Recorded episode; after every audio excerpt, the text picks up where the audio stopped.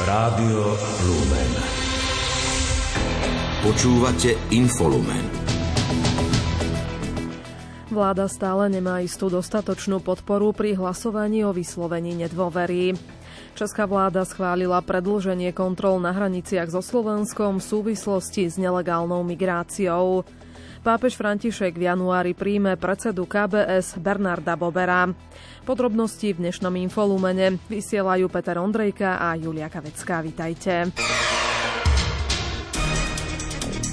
Domáce spravodajstvo.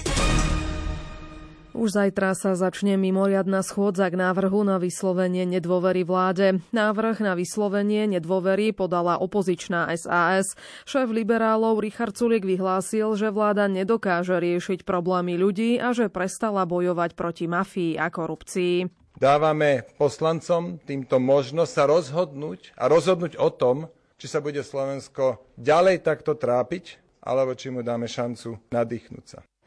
Minister financí Igor Matovič hovorí, že nasledujúce dni sa rozhodne, či si Slovensko uchová demokraciu. Ak podľa neho Richard Sulík rozbije koalíciu, k moci nastúpi väčšina, ktorá bráni zmene paragrafu 363 a nevydala Roberta Fica na väzobné stíhanie. Keď sa Sulíkovi s mafiou z opozície podarí povaliť vládu, automaticky rozbije koalíciu a Boris Kolára sme rodina sú úplne slobodní. Keď sa rozhodnú potom urobiť väčšinu z tej 76, ktorá podržala Fica a budú nám tu vládnuť, to už nech si zoberie na svedomie pán Sulík aj s kolegami. 76, ktorá podržala Fica pred vydaním do väzby, v parlamente existuje a keď niekto pokúša osud a myslí si, že takáto väčšina v parlamente bude pre Slovensko bezpečnejšia, prospešnejšia, demokratickejšia, nech sa páči. Každému podľa jeho chute. Nedôveru vláde chce vyjadriť aj smer, poslanci okolo Petra Pellegriniho, LSNS či nezaradený Tomáš Valášek. Nezaradený poslanci Martin Čepček ani Slaviena Vorobielová zatiaľ nepovedali, ako sa zachovajú pri hlasovaní. Chcú si počkať na priebeh rozpravy k návrhu. Podľa Vorobielovej ešte nie je jasné, čo by nasledovalo po páde vlády. Sulik s Pelegrínim začali rozohrávať nejakú politickú hru, pričom neodkryli karty, s ktorými hrajú. A zaujíma ma tiež ešte, aký bude postoj a rola prezidentky v tomto celom politickom cirkuse. Čiže rozhodnem sa až v deň hlasovania a v deň hlasovania oznámim aj svoj postoj. Nezaradený poslanec a šéf mimo parlamentnej strany spolu Miroslav Kolár zopakoval, že posneme povie definitívne stanovisko k hlasovaniu. Zároveň povedal, že podporí novelu ústavy, ktorá má umožniť skrátenie volebného obdobia. Ja už som avizoval, my máme v sobotu snem, kde sa budeme baviť s kolegami aj na tému budúcej stratégie v súvislosti s najbližšími parlamentnými voľbami a, a spoločného postupu stredopravých strán už bez ohľadu na to, kedy tie voľby budú. Čiže potom definitívne povieme naše stanovisko v týchto kľúčových eh, hlasovaniach. Hlasovanie o návrhu sa očakáva na budúci týždeň v útorok o 11. hodine. Vláda dnes odsúhlasila pilotné zmluvy s investormi na zabezpečenie 9 tisíc nájomných bytov v hodnote približne 1,5 miliardy eur. Predseda Národnej rady Boris Kolár hovorí, že možnosť nájomného bývania je vzhľadom na rast cien nehnuteľnosti a úrokových sadzieb na hypotékach dôležitejšia ako v uplynulom období. Veľa kubikov bolo a hovorilo už pred voľbami, že to je nezmysel, to nikdy nebude. Keď sme v auguste prijali zákon, tak potrebný, aby sme mohli začať stavať tie nájomné byty, tak všetci sa ma už v septembri pýtali, no kde máš tie byty? Viete, to je taká úbohosť, ako keď sme pred pol rokom podpísali zmluvu s Volvom a mesiac na to by sa ma pýtali, no kde sú tie prvé Volva, ktoré, ktoré ste vyrobili v tých Košiciach? No tak akurát sa práve bagruje tam, aby sa postavil závod, že áno. To znamená, že aj s týmto jak sme schválili ten zákon, bolo treba ustanoviť agentúru a bolo treba nájsť eh, investorov a bolo treba s nimi podpísať takýto kontrakt. Vicepremiér pre legislatívu Štefan Holý pripomenul, že ide o pilotné zmluvy, po ktorých budú koncom januára alebo začiatkom februára nasledovať ďalšie. Dodal, že do Vianoc by mala byť spustená webová stránka, na ktorej si záujemcovia môžu zistiť, či vyhovujú podmienkam na pridelenie nájomného bytu. Pre každý samozprávny kraj a pre každý zo štyroch typov bytov sú stanovené iné podmienky. Podľa ministra práce Milana Krajniaka bol do kritérií na výber nájomných nájomníkov zahrnutý aj sociálny aspekt, aby niektoré kategórie rodín neboli vyradené. Zároveň bude časť bytov vyhradená pre vybrané skupiny ľudí, napríklad učiteľov. Krátko z domova. Vláda schválila novelu, ktorá jej umožní nedodržiavať výdavkové limity, ak sa v Európskej únii neuplatňujú obmedzenia rozpočtov. Tento krok ohlásil cez víkend premiér Eduard Heger. Mal podľa neho pomôcť vyriešiť spor Slovenska s Európskou komisiou. Návrh, návrh ministerstva financí bude ešte schvaľovať parlament. Vláda žiada zrýchlené konanie. Prezidentka Zuzana Čaputová podpísala novelu, ktorá umožní štátu zdaňovať nadmerné príjmy elektrárni. Zákon, ktorý poslanci schválili zrýchlene, zavádza aj možnosť krízovej regulácie a kompenzácie cien teplárom. Slovenská prezidentka Zuzana Čaputová včera získala cenu za demokraciu Medlin Albrightovej za jej neochvejný záväzok zotrvať pri ochrane demokracie na Slovensku, v Európe a na celom svete. Na okresnom súde Bratislava 1 sa dnes začal proces s exministrom hospodárstva a bývalým riaditeľom TV Markíza Pavlom R. v kauze Majak nádeje, čeli podozreniam zo spáchania pokračovacieho zločinu subvenčného podvodu. Vinu ale odmieta. Únia je Slovenska nesúhlasí s dočasnými kompenzáciami pre samozprávy, ktoré vláda pripravovala na poslednú chvíľu. Samozprávam síce pribudnú do rozpočtov stovky tisíc eur, ale pol, mili- pol miliardy im stále chýba. Obyvatelia sa tak podľa viceprezidenta Únie a primátora Banskej Bystrice Jana Noska zvyšovaniu daní a poplatkov v školách či v sociálnych službách nevyhnú. V prípade Banskej Bystrice 140 eurový daňový bonus znamená dosah na rozpočet rozpočet vo výške takmer 4,5 milióna eur. My veľmi dobre vnímame dva roky covidu aj vojnu na Ukrajine so všetkými dôsledkami, ktoré tieto udalosti priniesli a musím povedať, že každý krok prospech obyvateľov a podnikateľov oceňujeme, ale žiadame otvorený partnerský dialog, aktívnu komunikáciu a nie diktát. Nemôžeme súhlasiť s dočasnými finančnými pseudokompenzáciami pre samozprávy pripravovanými na poslednú chvíľu nepredvídateľnými a prijímanými v čase prípravy rozpočtov samozpráv, ktoré na rozdiel od štátneho rozpočtu musia byť vyrovnané a musia rešpektovať dopady na poslednú chvíľu schválenej legislatívy. Už viaceré bratislavské mestské časti avizovali, že zrejme začnú rok 2023 v rozpočtovom provizóriu. Jedným z nich je aj Ružinov. Starosta a zároveň predseda regionálneho združenia bratislavských mestských častí Matej Chren hovorí, že momentálne je pred nimi ešte veľa neznámych. V Ružinove máme nové zastupiteľstvo a rovnako ako všetky ostatné obce ešte nepoznáme presné východiska, na základe ktorých sa zostavuje rozpočet. Nie je napríklad ešte prijatý štátny rozpočet. Preto sme sa rozhodli, že so schváľovaním nášho rozpočtu počkáme až na začiatok budúceho roka. Návrh rozpočtu na rok 2023 spomedzi najväčších bratislavských mestských častí nemá v programe najbližšieho zasadnutia zaradený napríklad ani Staré mesto. Naopak v Petržalke by miestni poslanci mali budúci týždeň rozpočet mestskej časti na budúci rok schvaľovať.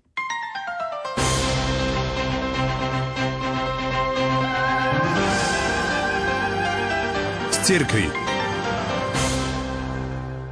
Predsedu konferencie biskupov Slovenska, košického arcibiskupa metropolitu Bernarda Bobera príjme vo Vatikáne svätý otec František a to 21.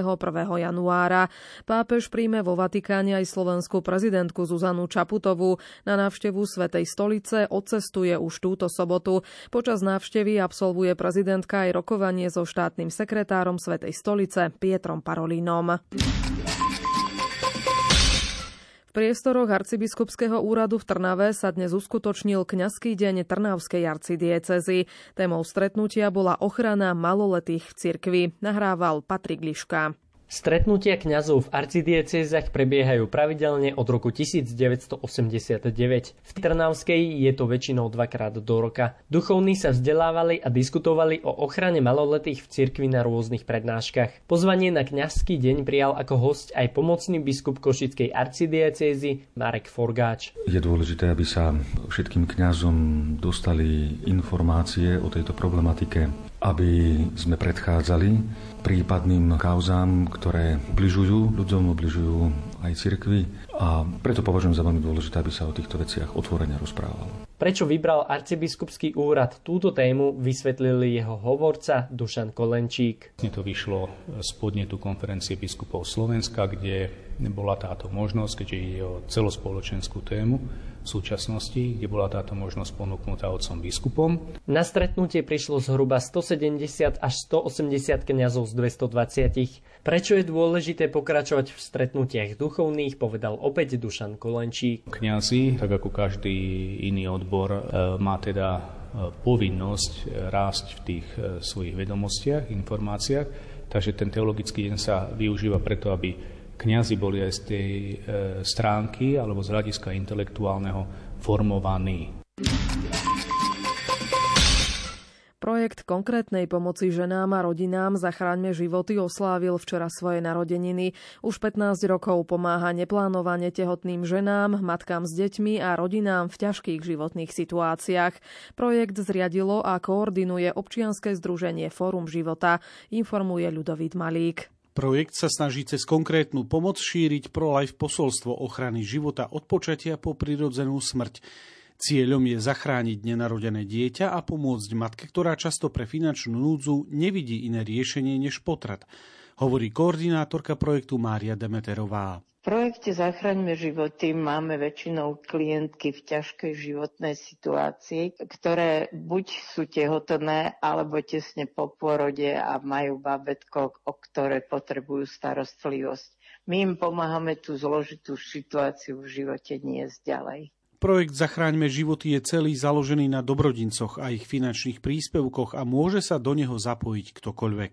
Systém funguje tak, že darcovia dobrí, ľudia dobrej vôle sa rozhodnú podporiť klientku, ktorá, ktorá sa do tej ťažkej situácie dostala a my sprostredkúvame služby, aby tie darované prostriedky mali zmysel a podporujeme to dieťatko do jedného veku roku dieťatka. Mnohé z príjemkyň pomoci nezažili teplo domova. Sú odchovankyne detských domovov, často obete rozličných fóriem násilia na dne svojich síl. Najčastejšie tieto ženy potrebujú vypočuť a aspoň dať im nádej, že, že to zvládnu, že naliať im také zdravé sebavedomie. Samozrejme, že bez tej finančnej pomoci, alebo aby mali strechu nad hlavou a aspoň jedno jedlo denne, tak by to nešlo. Počas 15 rokov fungovania projektu Zachráňme životy sa vďaka nemu narodilo 216 detí a 231 žien prijalo pomoc. Až tretina Slovákov plánuje svojich blízkych obdarovať počas Vianoc kozmetikou. Vyplýva to z prieskumu agentúry Focus. Top trojku obľúbených darov dotvára oblečenie a knihy. Ako však zdôraznil riaditeľ pápežských misijných diel na Slovensku Ivan Kňaze, podstatou Vianoc nie sú darčeky, ale láska a vzájomná blízkosť.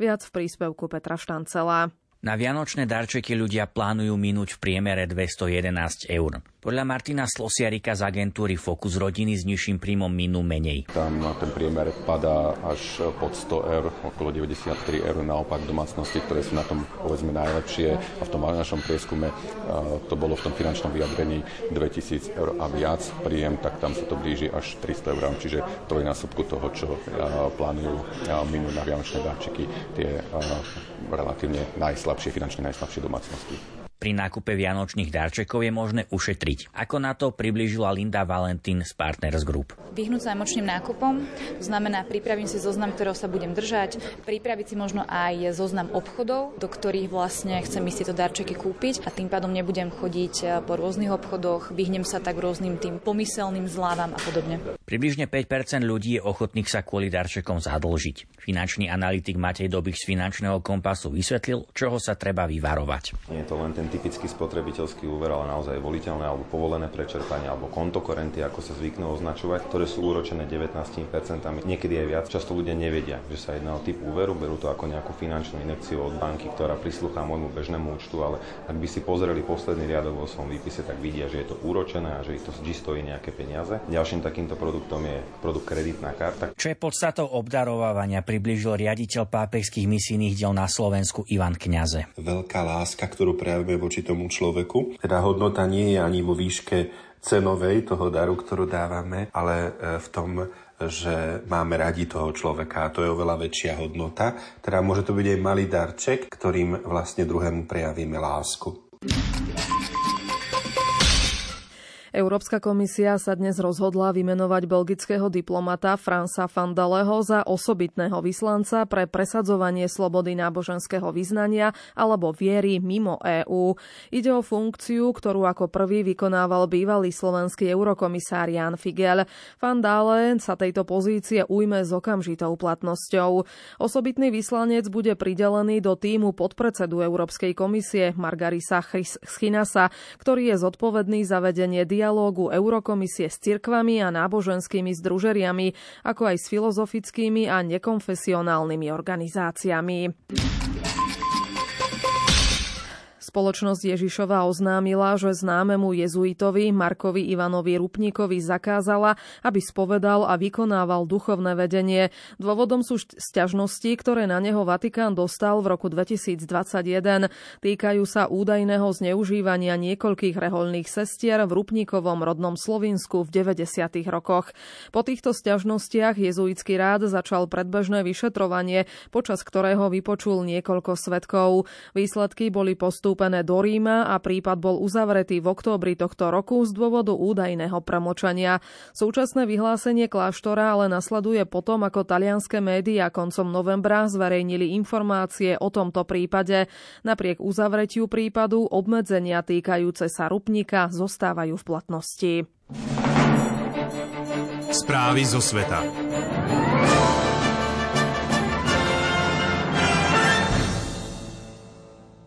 Maďarská vláda na návrh ropnej a plinárenskej spoločnosti MOL zrušila zastropovanie cien pohodných môd. Oznámil to šéf premiérovho kabinetu Gergely Guláš.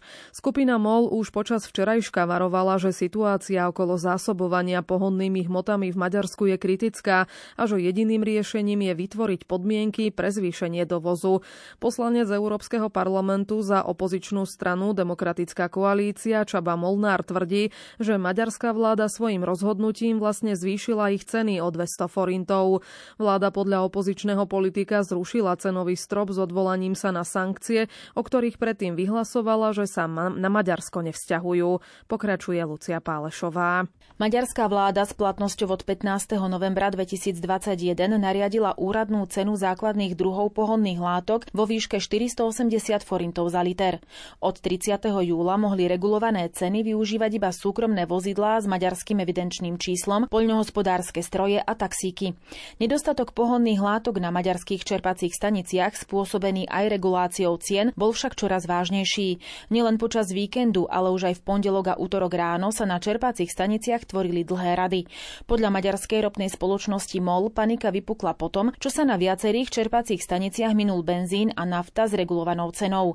Spoločnosť však tvrdila, že čerpacie stanice MOLu sú stále otvorené. Cisterny rozvážajúce pohonné látky sú neustále na cestách a pracuje sa aj na údržbe Dunajskej rafinérie, ktorá napreduje podľa plánov.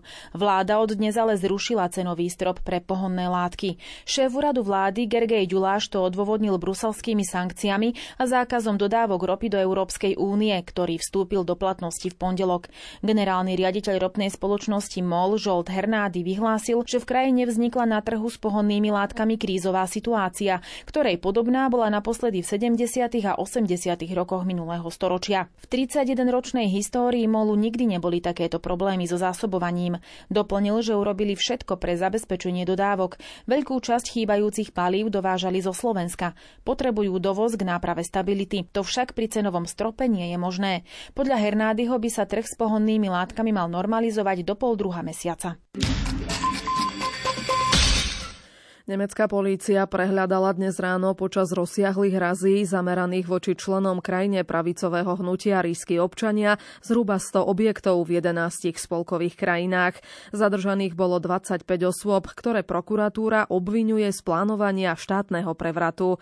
Ďalšie informácie má Jana Ondrejková. Zadržaná teroristická skupina v Nemecku plánovala vybudovať novú armádu a existoval aj plán na násilný vpád do sídla parlamentu. Dnes to vyhlásil na najvyšší prokurátor Peter Frank. Povedal tiež, že extrémisti zastávali rôzne sprisahanecké teórie, vrátane teórie amerického konšpiračného hnutia. 8 z 25 zadržaných je podľa Franka už vo vyšetrovacej väzbe. Zadržaní po Zadržaní podľa neho vybudovali teroristické zoskupenie s cieľom zvrhnúť súčasné demokratické zriadenie. Existoval aj plán na vpád do spolkového snemu. Po plánovanom puči chceli za hlavu krajiny dosadiť jedného zo zatknutých. Ten podľa prokuratúry nadviazal kontakt s ruskými predstaviteľmi s cieľom prediskutovať nový štátny poriadok. Nič však nenasvedčuje tomu, že by kontaktné osoby zareagovali na jeho žiadosť kladne, doplnila prokuratúra. Medzi zatknutými osobami je aj ruská Vitalia Mária B., ktorá tieto kontakty údajne sprostredkovala. Ruské veľvyslanectvo v Berlíne odmietlo akékoľvek väzby na túto krajine pravicovú teroristickú skupinu. Tá bola zložená okrem iného z prívržencov radikálneho hnutia ríšsky občania, ktoré popiera legitimitu Spolkovej republiky. Skupina mala vytvorenú radu, ktorá podľa prokurátora Franka bola politickým vedením. Snahou bolo vytvoriť aj novú nemeckú armádu s regionálnymi milíciami. Dodal, že niektorí zo zadržaných a podozrivých pôsobili v nemeckej armáde. Podľa odhadov Spolkového úradu na ochranu ústavy má toto hnutie okolo 21 tisíc prívržencov. Spolkový minister spravodlivosti Marko Bušman na sociálnej sieti Twitter označil dnešnú akciu polície za protiteroristickú operáciu. Ako napísal, existuje podozrenie, že bol plánovaný ozbrojený útok na ústavné orgány. Krátko zo sveta. Česká vláda schválila predlženie kontrol na hraniciach so Slovenskom v súvislosti s nelegálnou migráciou o ďalších 14 dní. Opatrenie malo pôvodne platiť do 12. decembra. Opatrenie podľa českého ministra vnútra Víta Rakušana zafungovalo. Vraví, že sa daria aj diplomatické rokovania, ktoré majú migráciu obmedziť, napríklad tlak na Srbsko, aby harmonizovalo svoju vízovú politiku s krajinami EÚ. Ruský prezident Vladimír Putin vyhlásil, že Rusko sa bude v boji proti Západu za národné záujmy brániť všetkými prostriedkami. Západné ľudskoprávne organizácie podľa neho považujú Rusko za krajinu druhej kategórie, ktorá nemá právo na existenciu. Zároveň opäť obhajoval vojenskú intervenciu na Ukrajine. Ukrajinský minister zahraničných vecí Dmitro Kuleba stanovil dve podmienky, za akých by bol Kiev ochotný viesť mierové rozhovory s Moskvou. Rusko by sa muselo vzdať svojich vojnových plánov a stiahnuť svoje sily z územia Ukrajiny. K takejto nevyhnutnej zmene ruských postojov by podľa Kulebu mohli dopomôcť svetové mocnosti, ako je aj India. Americký magazín Time vyhlásil za osobnosť roka 2022 ukrajinského prezidenta Volodymyra Zelenského a spoločne s ním aj ducha Ukrajiny. Hrdinkami roka sa stali Iránky, ktoré sa zapojili do protivládnych protestov vo svojej vlasti. Demokratický kandidát Rafael Varmok podľa projekcií inštitútu Edison Research zvíťazil v druhom kole volieb do Senátu v americkej Georgii. Demokrati tak budú mať v hornej komore amerického kongresu zrejme 51 zástupcov, republikáni 49. Čína dnes ohlásila rozsiahle uvoľnenie obmedzení súvisiacich s ochorením COVID-19. Niektorí pozitívni pacienti budú môcť zostať v domácej karanténe a obmedzenia sa, obmedzia sa aj požiadavky na povinné PCR testovanie.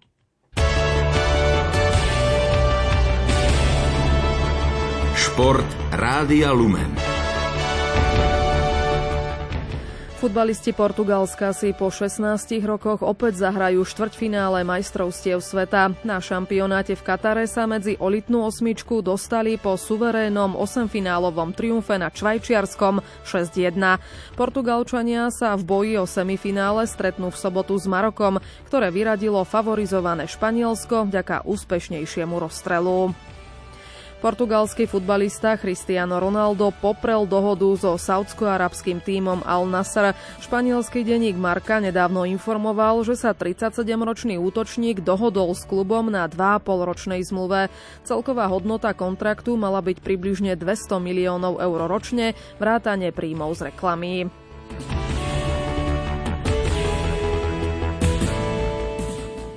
Hokejisti Nitry podľahli v dohrávke 17. kola na domácom ľade Slovanu Bratislava 1-4. Corgoni prehrali už 8. zápas po sebe a v tabulke im patrí posledná priečka. Hokejisti Banskej Bystrice zvíťazili v dohrávke 12. kola typu z Extraligy na ľade Spiskej Novej Vsi 7-2. Slovenský hokejista Juraj Slavkovský pomohol v NHL jednou asistenciou k víťazstvu Montrealu na ľade Sietlu 4-2. 18-ročný útočník odohral viac ako 12 minút a pripísal si aj plusový bod. Canadiens triumfovali po dvoch prehrách. Bol to prvý vzájomný duel Slavkovského so Shaneom Wrightom, teda dvoch hráčov, ktorí súperili o post tohtoročnej draftovej jednotky a obaja sa v stretnutí zapísali do kanadského bodovania. Tomáš Tatár sa tiež tešil z triumfu New Jersey nad Chicagom 3-0. Tampa Bay v zostave s Arikom Černákom prehrala doma s Detroitom 2-4. Ďalší Slovák Marian Studenič zatiaľ nedostal šancu v drese Dallasu v tejto sezóne NHL. Stars prehrali doma s Torontom 0-4. Slovenský hokejový útočník Filip Mešár strelil dva góly v nočnom zápase kanadskej juniorskej OHL, v ktorom jeho tým Kitchener's Rangers zdolal Guel Storm 4-1. 14-ročný krídelník sa vrátil do zostavy po zranení a v 38. minúte strelil rozhodujúci gól duelu. Počasie Dážď aj sneh musíme očakávať aj zajtra. Potvrdí to Peter Jurčovič. Zrážok málo, dokonca sa bude trhať oblačnosť, čo naznačuje, že by mohla byť pred nami dosť nepríjemná studená noc. A potom cez deň tak znovu bude veľa oblakov, budú aj zrážky, je možné, že to bude v nížinách dážď, dážď so snehom a čím viac severnejšie a do väčších výšok aj sneženie. A už to nebude ani 6, ani 7 stupne, budeme radi, keď bude tak 4 a na severe zostáva celodenný mráz. Od včera napadalo v oblasti Tatier asi tak 10 až 13 cm snehu, tak to si myslím, že celkom poteší. A v noci čakám, že sem tam, keď budú zrážky, tak na najvyš 1 cm, ale cez deň predsa len zrážková činnosť bude silnejšia, tak možno, že tak 3, 4 alebo až do 5 cm snehu, že by to dalo, takže aj to už tak signalizuje, že budeme musieť brať vážne už túto zimu. V našom večernom programe vám predstavíme základnú umeleckú školu Svetej Cecílie v Bratislave. Reláciu Lupa od 20. hodiny vysiela Jana Ondrejková. Zo spravodajského štúdia pozdravujú Peter Ondrejka a Julia Kavecká. Do počutia.